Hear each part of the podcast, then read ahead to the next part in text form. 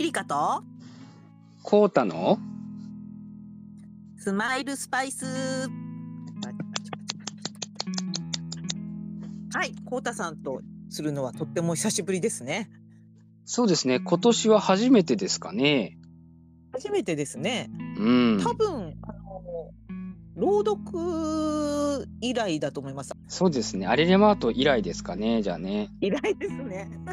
あんまりね合わない合わなくなりましたねコータさん。と えー、なんかそれぞれでね。それぞれで。ますけど、それぞれでピン活動が。はい、今日はあのピリカ文庫からの朗読をやっていこうと思います。はい。はい、2024年度に入って初めてですね。そうですね。初めてのはい。理科文庫ということで。はい、えーテーマは祈りでございます。はい。はい、えーでね書いていただいたのが向川鶴夫さんとギークさんと。そうですいうことねで、はい。まあ、なんでこのお二人にさせていただいたかというと、はい。えーあハルピリカの、はい。えーギーク賞が向川さんだったんですね。なるほどはい。そういうことで、なんとなくこう、やっぱりね、一年の初めって、なんかこう、その年を象徴するような方に書いていただきたいなっていうのがあって、そうですね大事ですねはい。そう大事なのでどうかなと思いながらあのお二人にお願いをいたしましたら快く受けていただきましてはいありがとうございますはいありがとうございます。えー、ちょっとね私の方で向川さんの作品を読ませていただいて、えー、コウタさんにはギークさんの作品を読んでいこうと思いますけれども。はい。はい私あのーうまく読めるか正直わかりませんが。いやーもう仕方ないっすよこれは本当に。はい、もう向川さんごめんって感じでねあの 先に謝っときますね。でもあのねスマイルスパイスにもしのさんのあの創作について語ろうで向川さん出ていただきましたけれども。そうですね。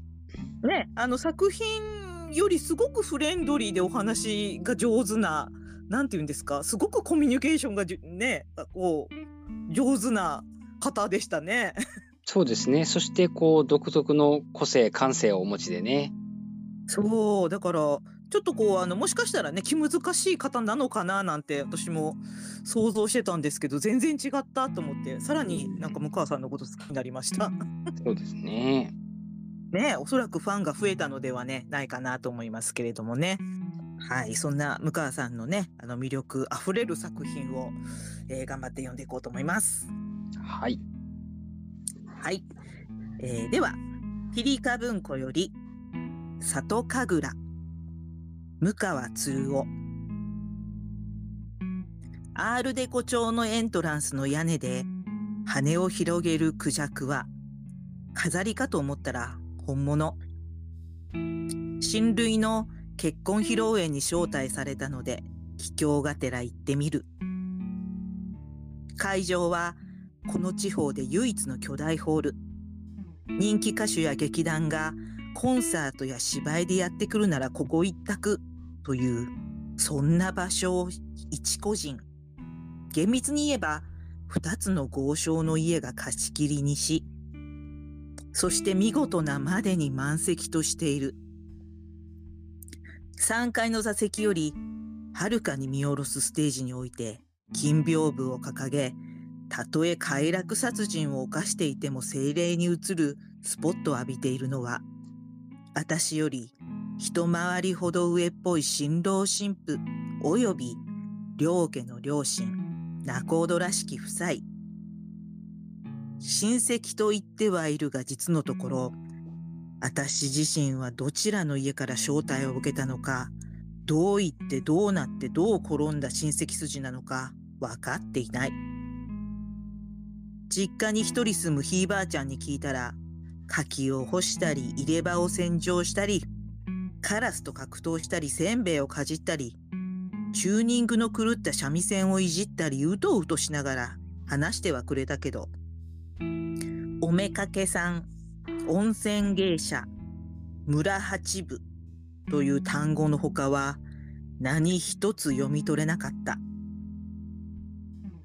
本当にあんなでかいホールで披露宴という単純な好奇心と祝儀等お気遣いなくという文面を鵜呑みにするならただで食べられるはずの和か洋か知れぬごちそうの誘惑に抗えずのこのこ来たわけだ。我ながら浅はかって声が出る。浅はかって字面的にこういう場では言わない方が良いのかな受付は無人だった。結局祝儀は用意し、副作よりスマートに渡す稽古もしていたのだが、人間の代わりにターミナル駅の自動改札機みたいなゲートがしつらえられ、並列に10機か、あるいはもっと並んでおり、ちょうど定期券サイズの招待カードをそこに入れると、ようこそお貸しくださいました。という女性の声とともに小さなウエスタン扉が開かれる。私が生まれ育ったのは、この国で最も存在感の薄い県のそのまた僻地だから、3階席およそ2400人も集えば、首をどの方角に負けても、スーポ歩くだけでも知っている人間を見る。いとこ、はとこ、いとこ、おば、大おじ。おままごとやかくれんぼうや喧嘩をした近所の子。初めてお使いした八百屋のおじさん。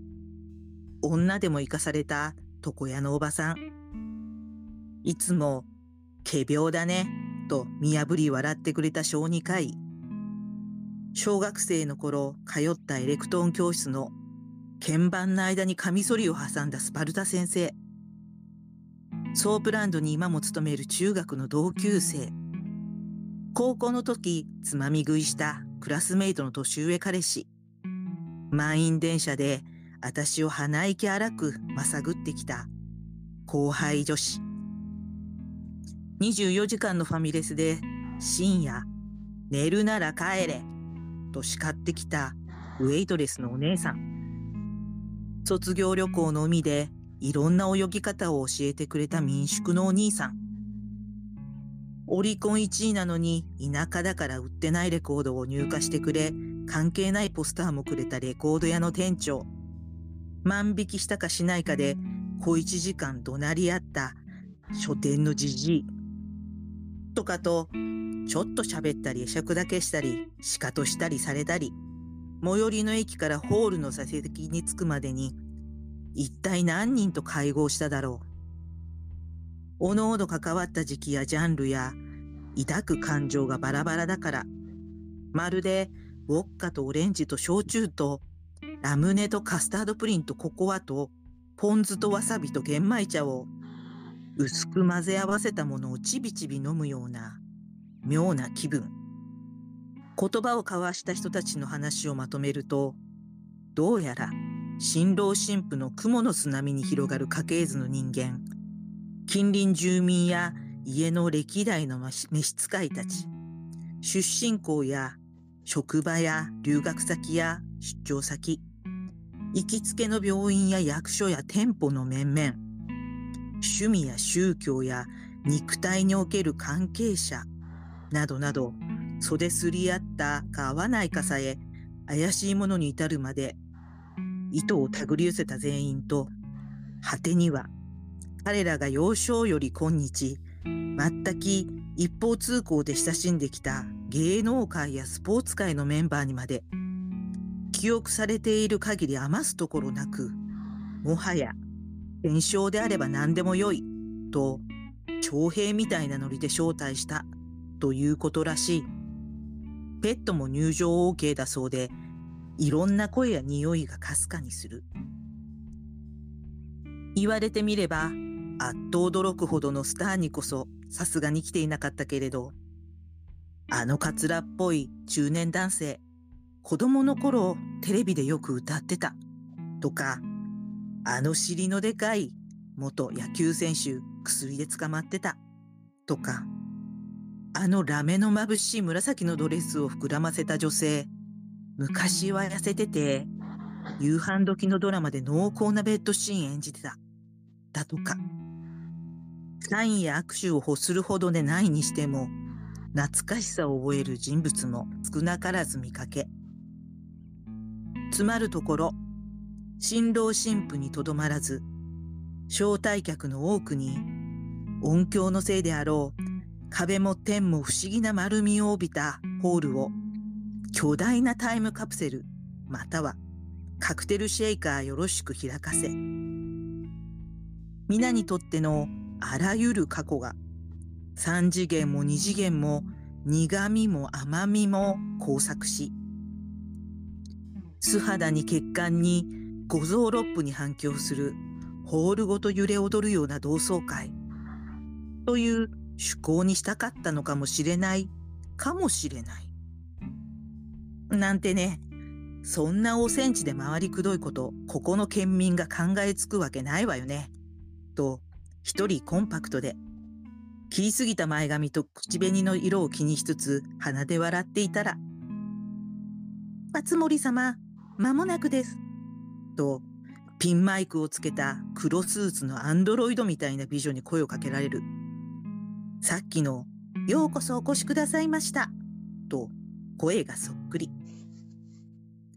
出席者はさっきの自動改札機で全員把握されており、司会者に名を呼ばれたら一人ずつ、ステージに登ってスタンドマイクで軽くスピーチする決まりだそう。さながら、うっかり入選した自作の詩を行動で読まされた少女自体のごとき、えも言われぬき恥ずかしさ。あの日の行動と今日の大ホールは、私の体との比率で言えばよく似てる。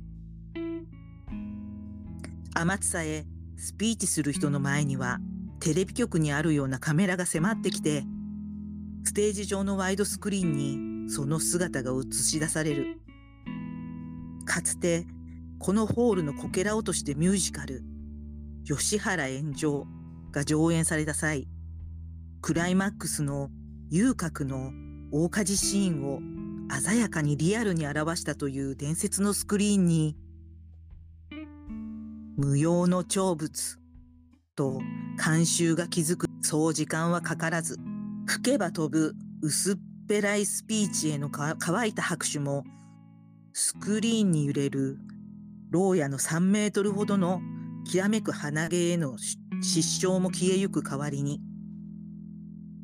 和洋中セレクトもおかわりも自由の石室に鶴の蒔絵が描かれたお重の弁当への完成とガツガツ食べる音。ビールやワインや日本酒でのめいめい勝手な乾杯と談笑と。郷ひろみお嫁サンバ小坂明子あなた。とかの下手くそな合唱。犬同士の喧嘩や猫の発情する声や庭とおたけび。などが響き渡りたまに本物のステージ職人名前だけうっすら知ってる演歌歌手だとか元アイドルだとか漫才師や落語家もこんな田舎に来てくれるだけでそれなりにありがたいパフォーマンスを繰り広げてくださるのだがどれもこれも一言も聞き取れないシュールなパントマイムとなって、風と共に去りぬ。まあ、そんなこんなで、出番が来る頃には恥ずかしさよりも脇をくすぐられる風なおかしさが勝っていた私は、赤ワイングラスを手に持ちながら、まるで恥ずかしめられた少女自体の報復みたく、マイクとカメラの前、胸を張り、アンチョコの髪をくしゃっと丸め、まず、プレデターございます。と言ってみた。誰も言い間違いに気づく気配のないのを確かめ、喋る。私の両親は人情沙汰まで行って、離婚してどっか消えたし、その次預けられた家では、姑にマインドコントロールされたおばが鉄格子の病院行ったし、次の家ではまだ中学生だったいとこが家出して、女装バーのママになったし、それから、まあとにかく、私、結婚とか同棲とかしたいって一秒も思ったことなくて、そうね、子供だって自分か両親売り二つのが出てきたらって想像だけでゾッとしちゃう。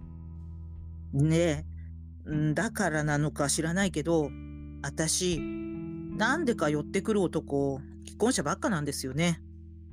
初めての人は、高校のクラスメイトの彼氏だったんですけど、そいつも妻子持ちのサラリーマンで、それ以降、有効期限なしの呪いやたたりみたいにずっと不倫不倫物語。私まだ29だってのに、今や愛人マイスターとか愛人竜王なんて呼ばれて。ちなみに現在は、良縁だか悪縁だか、某有名キャラクター商品の社長と付き合っております。私も今なら東京ドームで愛人披露宴やれるかしら？なんて冗談はさておき。そんなとこで、改めて公明党ございます。幸せになれるもんならなってみて。浅はかなスピーチでごめんね。乾杯と声に出さずグラスを掲げ、ヒールで階段を降りながら、スクリーンにはちょっと酔ってほてった私の間抜け面が映ってるだろうなと思いつつ振り返ると、金屏風をパラグライダーみたく背負った肩の広い新郎とぽっちゃり丸い神父にカメラは切り替わっていて、神父はレースの手袋を外し、弁当の魚の骨でも詰まったか5メートルの大口を上げ、指で歯をほじくっており、新郎は飲み食いしていないのに舌なめずりし、物乞いの子供みたいに目をねっとりさせて、映像でなくステージの実物も見やると、イブニングドレスの背の景気よく開いた私を寝踏みしていた。愛人を持つには色気も度量も風格も品性も欠けた顔。この距離ではもはやライトを溶けるほど浴びてもごまかせない卑劣ぶりが油切り。赤ワインぶっかけるには遠くて残念無念。いや、かけたら喜びそう。私こう見えて男を資産価値で選んじゃいないんだよ。帝王学を勉強するか、開放業でも行ってきな。さて、一番難儀だったのは帰り際。ホール出口で新郎新婦が客一人ずつに挨拶し、引き出物を手渡されているらしいのだが、公平を期するのか何なのか、名前の五十音順で並ばされている。私の名は魔行だから、当分先だ。電車はこの披露宴のため、元旦みたく本数が増やされ、深夜も走り続けられるそうだが、いつ帰れるものやら。ひばあちゃん、もう寝たかなロビーで収まるはずもなく、3階までびっしり埋め尽くされた人、人、人。さっきの客席と違い、明るい中での混雑は、マーブルチョコレートと M&M's のサイケな反乱みたいで、もう誰がどうで何だったとかもすっかり麻痺し、考えも舌打ちもない。皆もそうなのか、それとも心優しいのか、食べ放題に腹も心も風船にして浮かれているのか。新郎がついに疲労でぶっ倒れたって、披露宴だわ。あら、ゴキブリ見て失神したって聞く聞いたけど、家柄が泣くわね。さっき踊ってた、妙に老けたアイドルグループみたいなの、神父の元彼で組ませたんだって。大した玉だね。とかいう冗談か事実か知れぬ情報が飛び交っているせいなのか。誰一人犬や猫さえ何時間待たされても文句を言わず。満腹感倦怠感の中にかろうじて覚えているめでたさの入り混じった瞳の色である意味宴らしい動きを見せていた。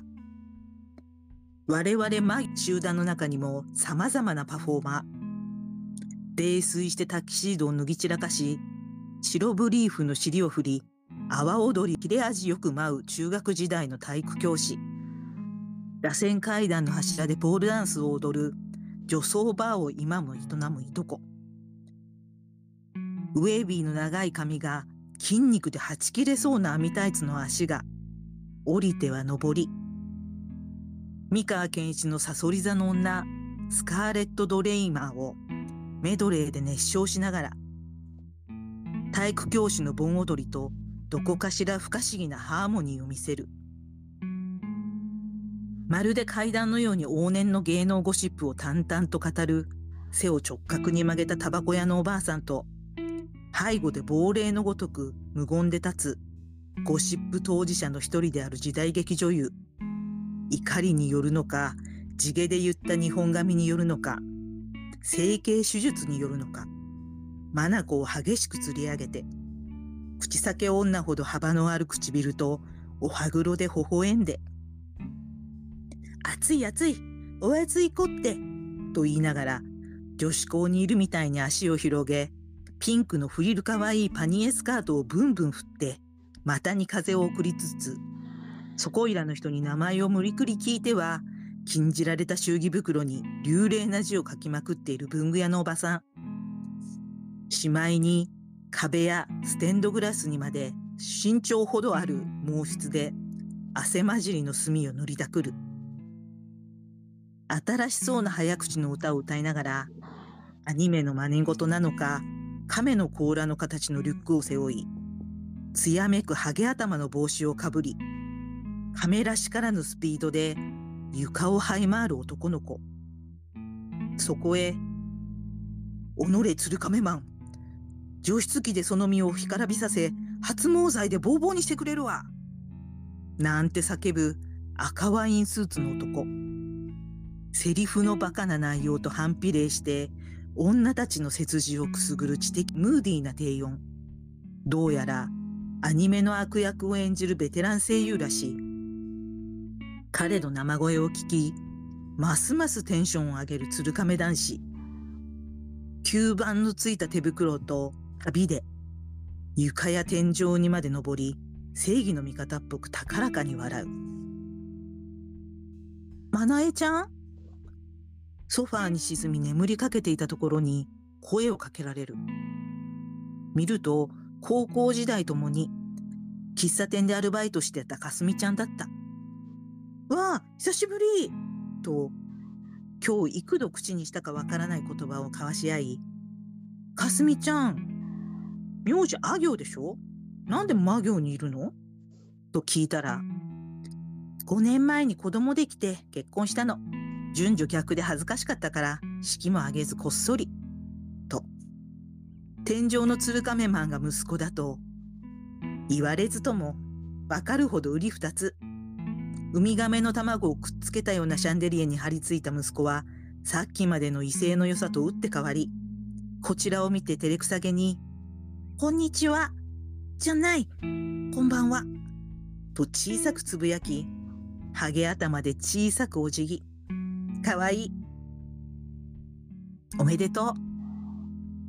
私はその日初めて、プレデターでも公明党でもなく、その言葉をはっきりと口にした。同じ、やや目の離れた、爬虫類顔を持つ親子の末永き幸せを心より祈りつつ。文具店のおばさんは未だ壁に、晴れ、絆、思いやり、書や、ラ・ドルチェビータなどとバケツの墨汁に濡らした筆を振り続けているが、祈願の木の字を間違えて、折れると書いていた。ベテラン声優がいつの間にか私の隣にいて、今夜ホテルに泊まります。キングベッド、ご一緒に泳ぎますか？と、魅惑ボイスで耳に囁いてきた。肩に触れる左手には無論、指輪。さあどうするかと思いつつ、ロビーを見やる。吹き抜けを使って、ソビエツの時計台。そのてっぺんに止まり、羽を広げる鳳凰は、飾りかと思ったら本物。通りでお熱いはず。はい、ありがとうございました。あー。あ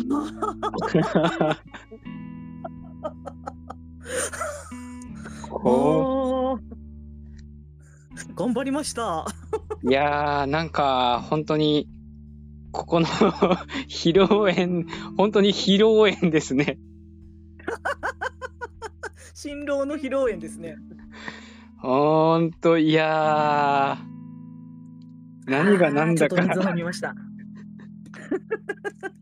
いやーもういろんなねこのなんて言うんですか各パーツいろんな濃いね言葉が散りばめられてましてもう、突っ込みどころが100個、200個ぐらいあるんじゃないですか？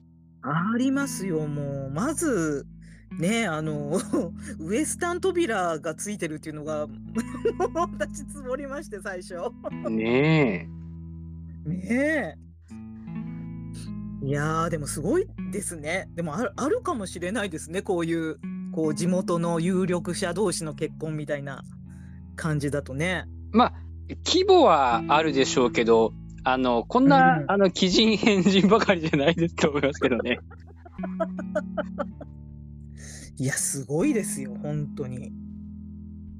こんな結婚式に呼ばれたら このねメンツの上で何かせろって言われてもちょっと困りますよね。芸がないときついな。いやー、いや、もう、逆になん何でも OK じゃないんですかね、もうね。そうですかね。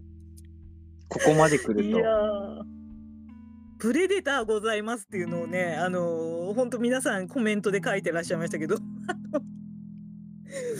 面白いですよね、プレデターございます。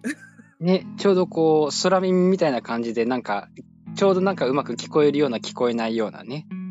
そうそうそうそう、本当あのー そんなこう、なんか本当絶妙な感じでこう、向川さんって入れてるくるんですよね、ワードをね。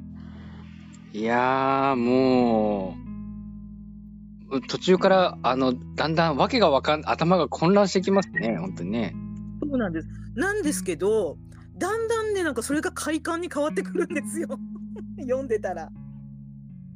もいやう、本当迷路で迷って、もう、全部の行き止まりを通ったような感じですね、本当にもそうなんです。私、本当あの使えないようにと思って一生懸命練習したんですけど、やっぱりなんダメですね。何箇所かちょっと編集してもらわないといけなくなりましたけど。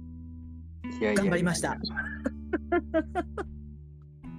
で、このタイトルの里神楽っていうのはですね、はい。あのーまあちゃんとしたそういう言葉がありまして、はいまあ、民間、まあ、民間で行われる、まあ、宴のこととかはい。そういうこう地域で行われる、えー大きいお祭りとかね、はい。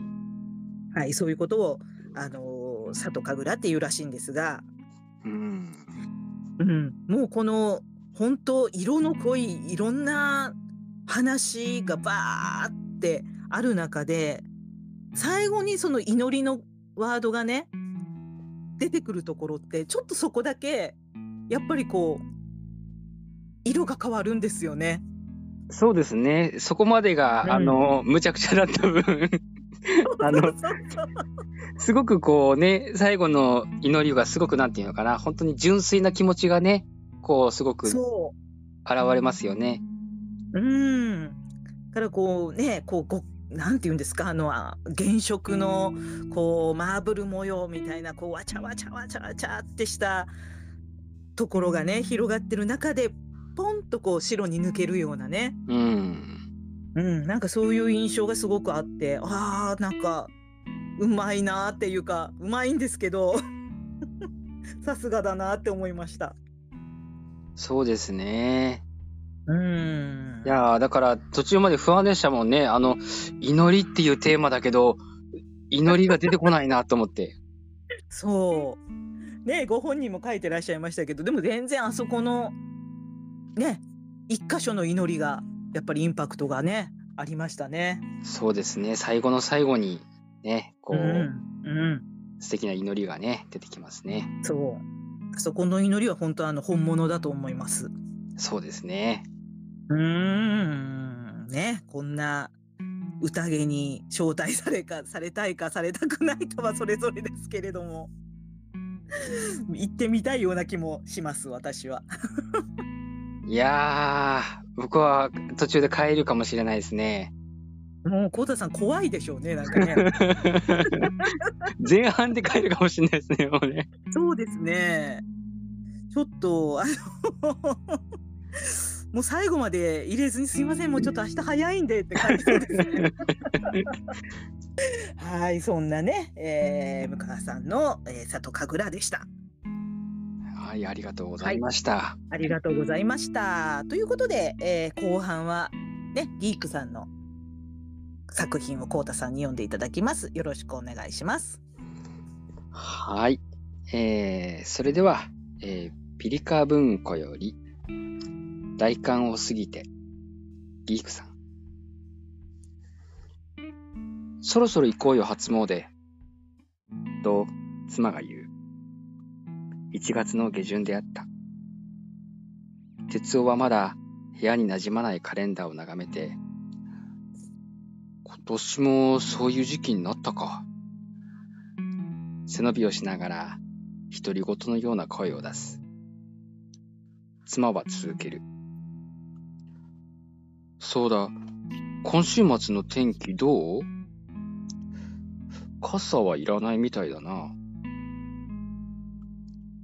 1月末の初詣。それは世間的に初詣とは言わないのだろうが、年が改まって初めて神社へ詣るのだから、そうと言えなくもないのだった。哲夫も妻も昔から人混みが嫌いで、年が変わる瞬間にわざわざ神社へ行こうとは思わなかった。成人式が終わったタイミングで参拝した年もあったが、参道や境内をはじめとした神社一帯には、まだ年始の熱気や混雑の残りが感じられた。境内は静かなものだという価値観を持った二人は、その雑然とした雰囲気を嫌って、この時期を選んだのだった。哲夫には、旧暦の正月は今の2月なのだから、そこまでなら初詣と言ったって構わない、という彼なりの理屈もあった。出かけた日は晴れていた。テレビに映っていた喧騒から一月近く経って、境内は静けさを取り戻していた。大きな鳥居からまっすぐ続く参道では、目立たない作業着の男性が長い竹ぼうきを右へ左へ大きく往復させて落ち葉を脇へ払っている。参道に敷かれた玉砂利は埃も立てず、枯山水のような覆いを描き、落ち葉だけが一直線となって脇へ並んでいた。一見すると誰にでもできそうな作業の中にいくつものコツがあるように思える。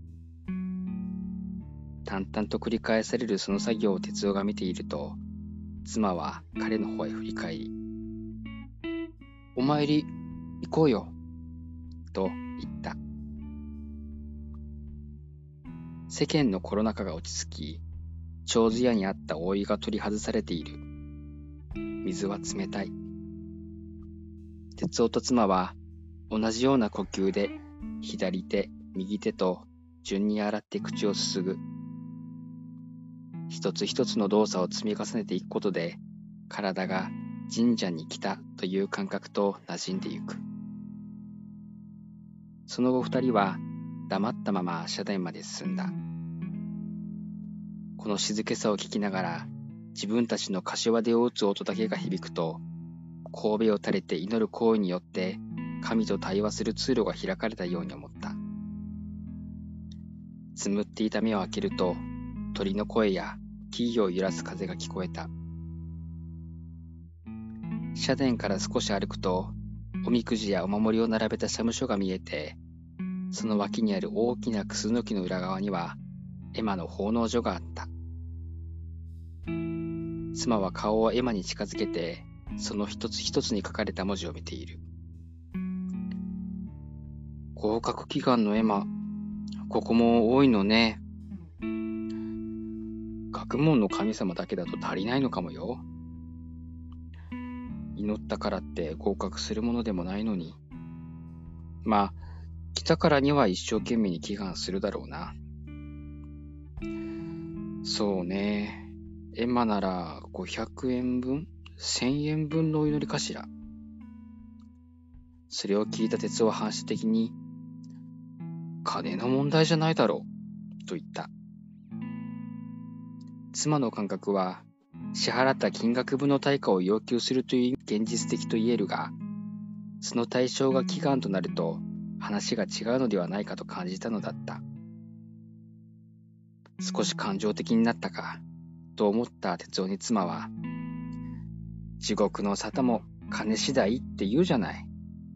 と言って、あっけらかんとしている。いや、ここ寺じゃないんだから。どっちだって一緒じゃない。神社とお寺なんてどこが違うの？願い事が奉納された今の前で口論を始める絵を想像すると、哲夫はバカバカしくなった。一呼吸置いて、彼は神社と寺の違いを噛み砕いて妻へ説明しようとしたものの、彼の言葉は平凡な知識を出るものでなかった。とはいえ、鳥居があるかないか、祀られているのが神か仏かという分かりやすい特徴を並べただけの説明には意図しない説得力があったようで、さっきまで祈りの効果を値踏みしていた妻は、彼の説明をしきりに褒めた。妻のこういったある種の単純さ、純粋さに自分は今まで何度も助けられてきたのだと思うと、哲夫の心は幾分軽くなった。社務所に若い男女がやってきた。それぞれが絵馬を手にして真剣な面持ちで相談し始めたのを哲夫と妻は眺めていた。神社に馴染まない雰囲気の二人はきっと受験生だ。これから大学受験へ臨むであろう彼らが奉納する絵馬にはサインペンで真剣な願いが書かれるのだ。合格祈願。不確かな未来を前にして、そうであってほしいという願い。彼らはエマを奉納する対価として合格を得たとは思わないだろう。祈願とはもっと純粋な何かであるはずだ。眺めながら哲夫は妻やあるいはもっと多くの人間から当然のように二分みされるエマや祈りのことを考えていた。子供の頃、お賽銭と言われて、親の財布から渡されたのは五円玉だった。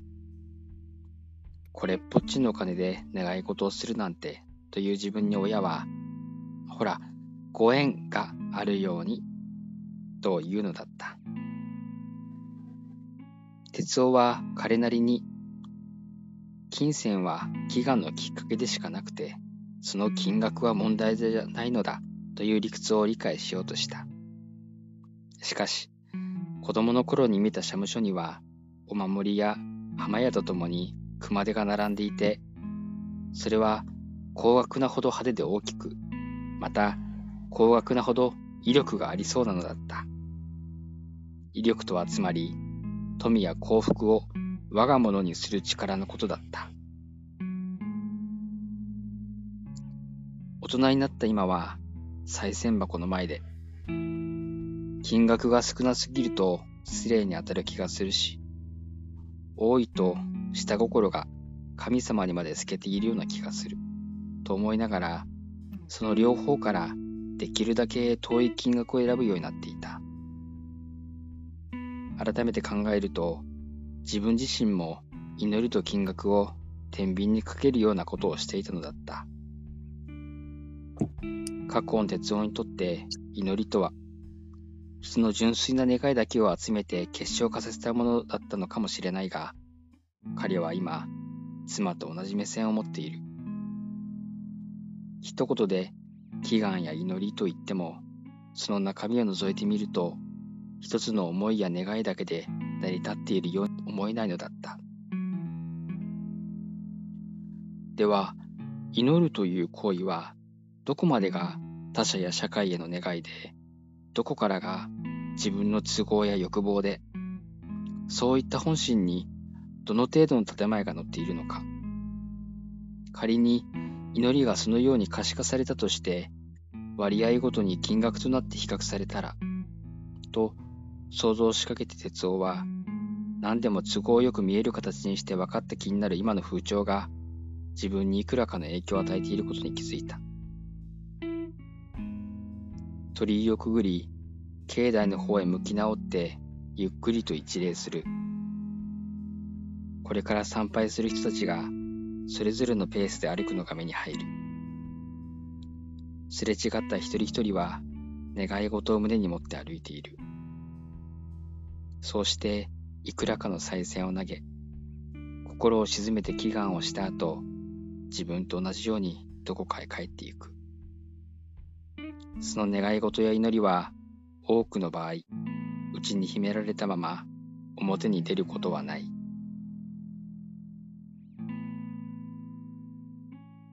神社を離れ、意外なことに妻は町の雑踏へ向かって歩いていく。お互いに混むのは嫌だと言って参拝の時期をずらしたのに、一体何を考えているのだろう。神社の静かな余韻を味わったまま帰ろうと思っていた哲夫は、黙って妻について歩いた。途中、赤信号となった交差点の向こう側では、皆一様に自分の手元へ目を落としている。その景色を見ながら妻は言った。お蕎麦食べたい。あったかいの。うん。ああ。哲夫は曖昧な返事をする。信号が変わって二人は歩き始める。この前ね、友達に美味しいお店があるって教えてもらったの。ここからちょっと歩いた三丁目の交差点の近くだって。哲夫は、そうか、と言って歩みを早める。それは妻の提案に乗ったという合図だった。お蕎麦食べよ。あったかいの。妻も少し早足になってついてくる。終わりです。ありがとうございました。ありがとうございました。はい、私すごくね、あのコメントにも書いたんですけども、このラストシーンがとっても好きなんですよ。いいですね。うん。なんかこの何気ないね、あの、ほっこり感というか。ね、なんかこう、うん、あの、お蕎麦食べたくなっちゃいますよね。そうなんですよね。で、なんかこう、なんだろうな、こう、急にね、食べたくなっていける幸せっていうのか。うん。うん、なんかすごくこう平和な感じもしましたし。ね、なんかこう、やっぱ冬の寒い空気と、やっぱそれに、ね、こう、人混みがこう、あって、あったかいお蕎麦屋さんがあって、なんかそこにこう向けられる気持ちがあってっていうのがすごくね、あのー、なんか綺麗な流れとして書かれていて、すごく好きだなと思いました。そうですね、なんかこう、こう Vlog を見ているようなこう本当にそう、ね、そう映像がね、こう、こう境内を歩いていってね、うん、こうお参りして帰りにお蕎麦食べて帰ろうかっていうのがすごくね、目に浮かぶんですよね。うん、そうで、ね、あのやっぱり途中でこう、あのお寺と、ね、神社の違いとか、いろいろこう出てきましたけどね、うん、なんかあのギークさんが語る、ね、そそこの解説も聞いてみたいなと思いました。そうですね、こういろいろとね、テーマは祈りですけども、本当にこの祈りに特化したというか、うん。本当に、もう本当にズバリ祈りについてっていう本当に作品でしたよね。そうですね。うん。うん、あの、私、まあ、営業っていう仕事なので、やっぱ電話担ぐんですよ。あ、なるほど。だから、そうだから毎月あの1日に今行けない時もありますけどできるだけ1日に、あの神社にお参りしてえーまああのお賽銭ちょっと入れさせていただいてうん。こうねまたあのよろしくお願いしますみたいなまあ祈りですよね捧げるってことはよくさせていただくんですけれどもうん。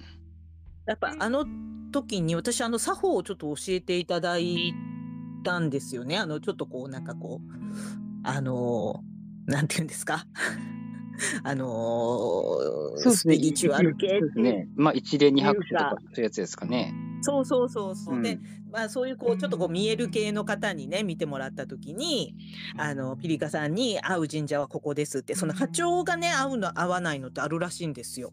ああ、なるほど。うん、どこでもいいわけではないらしくって、うん。あのーあなたの運気を伸ばすにはここここのあのお寺さんに行って、えーこうあのこう唱えてくださいっていうねあのななんかお願いするんじゃなくてうんあ。のこうしてくださいとかその売り上げが上がりますようにとかいうことではなくてうまくいっている日々に感謝しますって8回言ってくださいって言われたんですよ。おお。うん、だからそういう風にしてます。ねなんかこう、神社ってそういう意味では、こう、心が洗れるような気がしますね。そうですね。やっぱりこう気持ちがスーッとしますよね。うーん。うーん。かそういったこうちょっと清涼感のある空気とかね、あのーそこにこう行くご夫婦二人のこうまあ愛情も見えますし、うん。うん、そういったところがすごくね、あの最後こうあったかくまとまっていい作品だったなって本当に思います。そうですね。なんかこう、なんか、すごくいい気持ちになりますよね。そうなんですよね。で、あの、うん本当あの、ギックさんも書いてらっしゃいましたけど、向川さんのその、サイケな感じの、こう、作品と、この、ギークさんの静かな感じの作品がまたこう、対になっていてね。そうですね。そう。なんかあの、また全然違う世界観で面白かったです。ね特に向川さんの作品はもう、どの色も混じり合わないようなすごい感じになりますからね。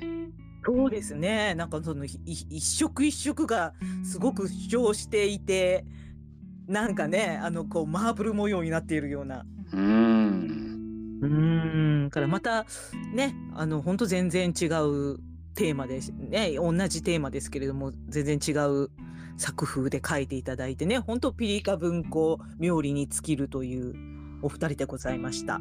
そうですね。うーん。こうたさんは神社は行く方ですか？まあ神社お寺。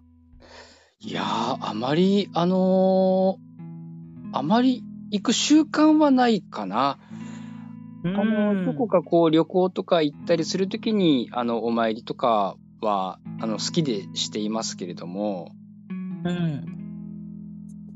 そうですね。こう何かこう、ん願い事があってというよりも、すすごくこう、なんていうのかな、神社とかお寺ってすごく綺麗じゃないですか。うん。あのー観光というか、すごくなんか、そういうスポットとして行きたいなっていうので行ってますね、結構ね。ああ、なるほどですね。うん。北海道も結構多いんでしょうかね、神社は。どうですかね多分、北海道よりもやっぱり、あのーまあ、あー内地というか、あのーうん。やっぱり歴史のある、やっぱりこっちのほ本州とか九州とかの方が多いでしょうね。うーん、なるほど、なるほど。そうか。すごくこう、ね、江戸時代とかもっと、うんね、室町とかその時代からあるお寺とかもね、はいはやっぱりい。ある、ありますから、うん。どちらかといえばそうでしょうね。ああ、なるほどね。あ、うんそういうことかもしれないですね、確かに。えーじゃあ結構今はどうですか？例えば、あのーお正月、まあ、新聞のお仕事がお休みの日とかは、はあのー初詣とかは。ああ、初詣は行かないですかね。うーん。こう、私もあんまり初詣は行かないです。うん、そうですね。うん。ただ、こう、どっかね、どっか地方のに旅行、旅行っていうか食べに行った時に、こう、やっぱり行くとお寺とかね、神社とかあるから、そこにうん行きたいなっていうのはありますけどね。うん、私ももうこのあのギークさんの作品のように混むの嫌なんですよ。まあ、そうですよね。そう。だからすごくちょっとこうあのそこら辺のピークが過ぎた時にうん行くっていうのはすごく一緒です。私も。やっぱりなんかこう、ね、静かな方がこう、厳かな感じがして、うん。ね、こあなんかあんまりこう、気兼ねなくね、いやこう、参拝もできるし、うん。そうですね、いいですね。本当あのー今回ね第あの本当あのひよこ初心者さんのゲスト会で言ってましたけれども私がですねはい。あのーピリカ文庫が動き出すのがちょっと遅かったんです今年。うんうんうん、でなんでかっていうと、まあ、正直ねなんかこうまあリアルが忙しくてっていうのもあるんですけれども、うん。ええ創作に対するアイデアがなんかこうもう全然浮かばなくなっちゃってうんうんうん。で本当あのテーマを何にするかとか、あのー誰にお願いするかとかのねもうイメージが全く浮かばなかったんですよ年末と、まあうんお正月とですね。であのーひよこ初心者さんの、あのー小説を、まあ、あのその時ね菜々子さんがまだいらっしゃったので、はい。子さんに朗読してもらってそのずっと読ませていただいてたんですけれどもねその時にあこれだみたいな感じでちょっとね感覚が戻ってきたんですよ。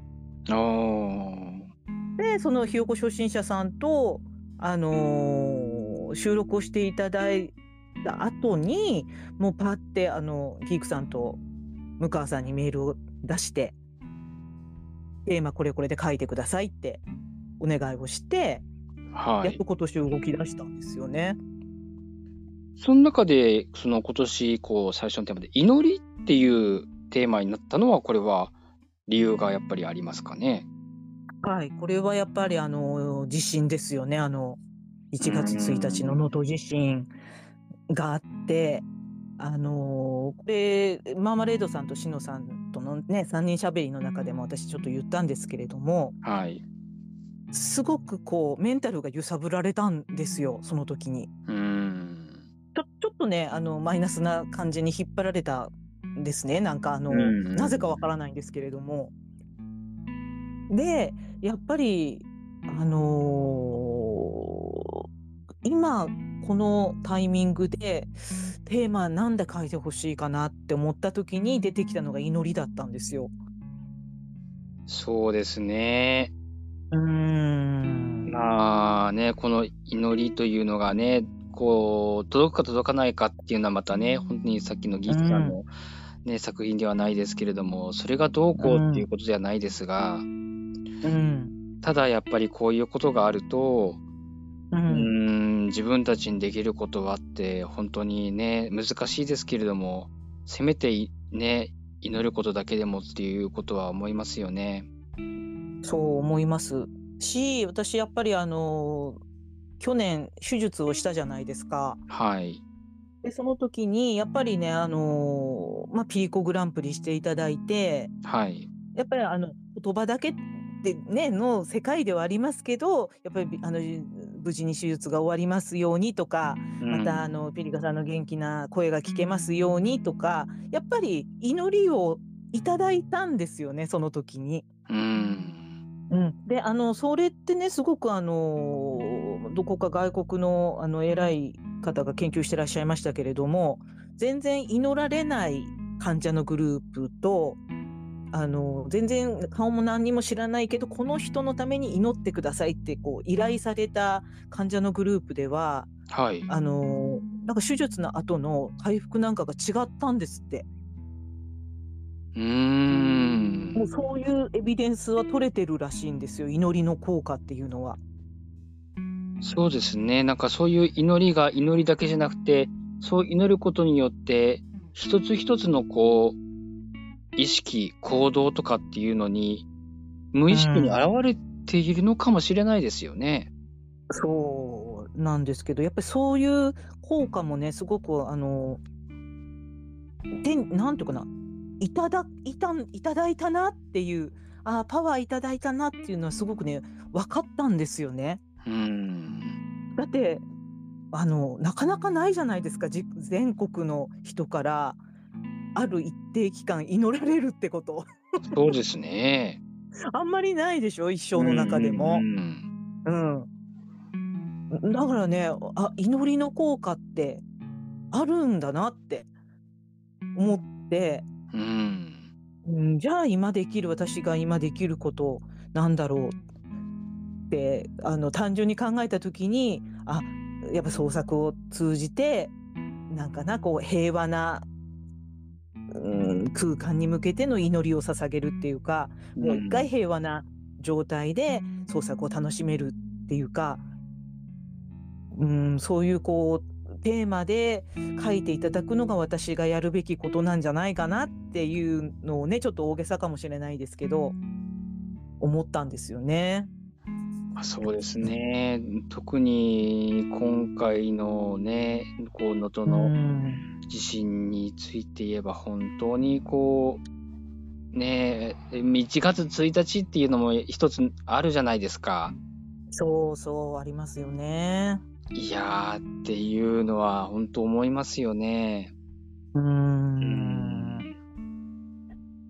まあもちろん九州はねもちろん揺れなかったですけどどうでしたか、こうたさんのお住まいのところはちょっとありました？こっちはなかったと思います。ああ、そうなんですね。うん。うん、で、あの、正直私ね、あまりこう、あちらの方面の方には、リアルなお友達は全くいないんですけれども、うん。やっぱりこれだけこうノート活動をしていて、やっぱりスマスパにもたくさんこうゲストさんお呼びするじゃないですか。はい。そしたらやっぱりこう、あのかすかにね、あの、あ、私、あの、北陸の方なんですとか、うん。こう、交わした記憶がやっぱりあって、そうですね、いらっしゃいますね。そう。で、ああ、あの方大丈夫かなとか、やっぱりこういう SNS をさせていただいてるからこそ、そこにやっぱり気持ちが飛んでいくっていうかですね。うん。うん、だから、なんかな、普通にあの、地域だけで働いてて、地域だけでお友達がいてっていうことでは味わえない、やっぱり、うん、まあ、恐れもそうですし、心配もそうですし、うん。まあ、そういった体験をさせていただいてるんだなって、つくづくね、思いました。そうですね。だからね、本当に人事ではないですよね。いや、本当ですよ。うん。だし、やっぱり、こう、気になりますもんね、全国ニュースなんかで、例えば東京が大雪だとか、ね、いろいろある、あるじゃないですか。で、やっぱり長崎が大雨とかいう時も、大丈夫ですか？って、こう、コメントなんかにも入れてくださる方がいたりして、うん。なんかそういうのもつながってるな、ありがたいなって思いますもんね。そうですね。こう、やっぱり、みんな、どこかでつながっていますからね。ううん。ら、ね、そういったこう、なんて一言でね、サクッとは言えないんですけれども、そういった、うん、あの、いろんな気持ちを込めて、私ができることって何かなって模索した結果がこの祈りっていうテーマになっておりました。そうですね。はい。ね、いろんな、本当いろんなことがありますけどね。うん、なんとか乗り切って一つずつね元の状態にう,、ん。うん。なればいいな本当。そういったことをね本当お祈りしております。そうですね。そしてね今ねこうまあね、聞いてくださる皆さんもそうですけれども、みんな何か本当今ちょっと大変ですよね、いろいろね。うん。うん。大変ですよ。うん。なんかこう、やね、みんな、皆さんね、こう、ノートの方ね、あの、お安いですし、うん、何でもできるし、えかつ、ね、結構抱え込んじゃうことが多い方も多いので、うんうんどちらかといえばそういう方やっぱり多いと思うんですよ。やっぱ人任せにするよりも、逆に人のことも自分でっていう方が多いと思うんで、そうですね。うん、で、ね、結構なかなか大変だったりもするんで、ね、少しでもこう平穏な、ね、日が早く来るといいなと思いますね。本当ですね。うんだから、まあ私たちがね何をできるわけではないですけれども、うんもうあの楽しみにねこれを聞いてくださる方が一人でもいるのならばうん、やる価値はあると思うので。そうですね。はい、これからもね、あのピリカ文庫はじめ、まあ、ピリカグランプリもですけれども、まあ、いろんなノートをね、こう、ちょっと華やかに彩るような企画も今後、あの、どんどんやっていこうと思いますのでね、はい。はい、みんなで元気出していきましょそうですね。頑張っていきましょうね。う。はい、頑張っていきましょう。ということで、今日はピリカ文庫より、祈りの、えー朗読を お送りいたしました。はい。はい。ちょっとね、私の朗読がなかなか 編集が大変だと思いますけど、こうたさんいやいやいやいやいやいやいいやいや、い多分今までで一番あの難しい作品だったと、ま、のこれは間違いないと思いますよ。あ、そうなんです。あの前のはい向川さんの東の町へはもう行かないよりも難しかったです。あの今回は本当にもう 路頭に迷うような難しさがありましたよね。ちょっとね、テンションの持っていき方がね、どこにこうエネルギーのね、あのあれを向ければいいのかがね難しくって。うん。そう、あのすごいね、あのいい経験をさせていただきました。お疲れ様でした。本当にね。ありがとうございました。向川さんも本当ありがとうございます。素敵な作品ね。ギークさんも書いていただいてありがとうございましたあ。りがとうございました。はい、えー、ではね、えー毎週土曜はスマスパの日ということで、また次回お耳にかかります。さようなら。はい、さようなら。はありがとうございました。い、ありがとうございました。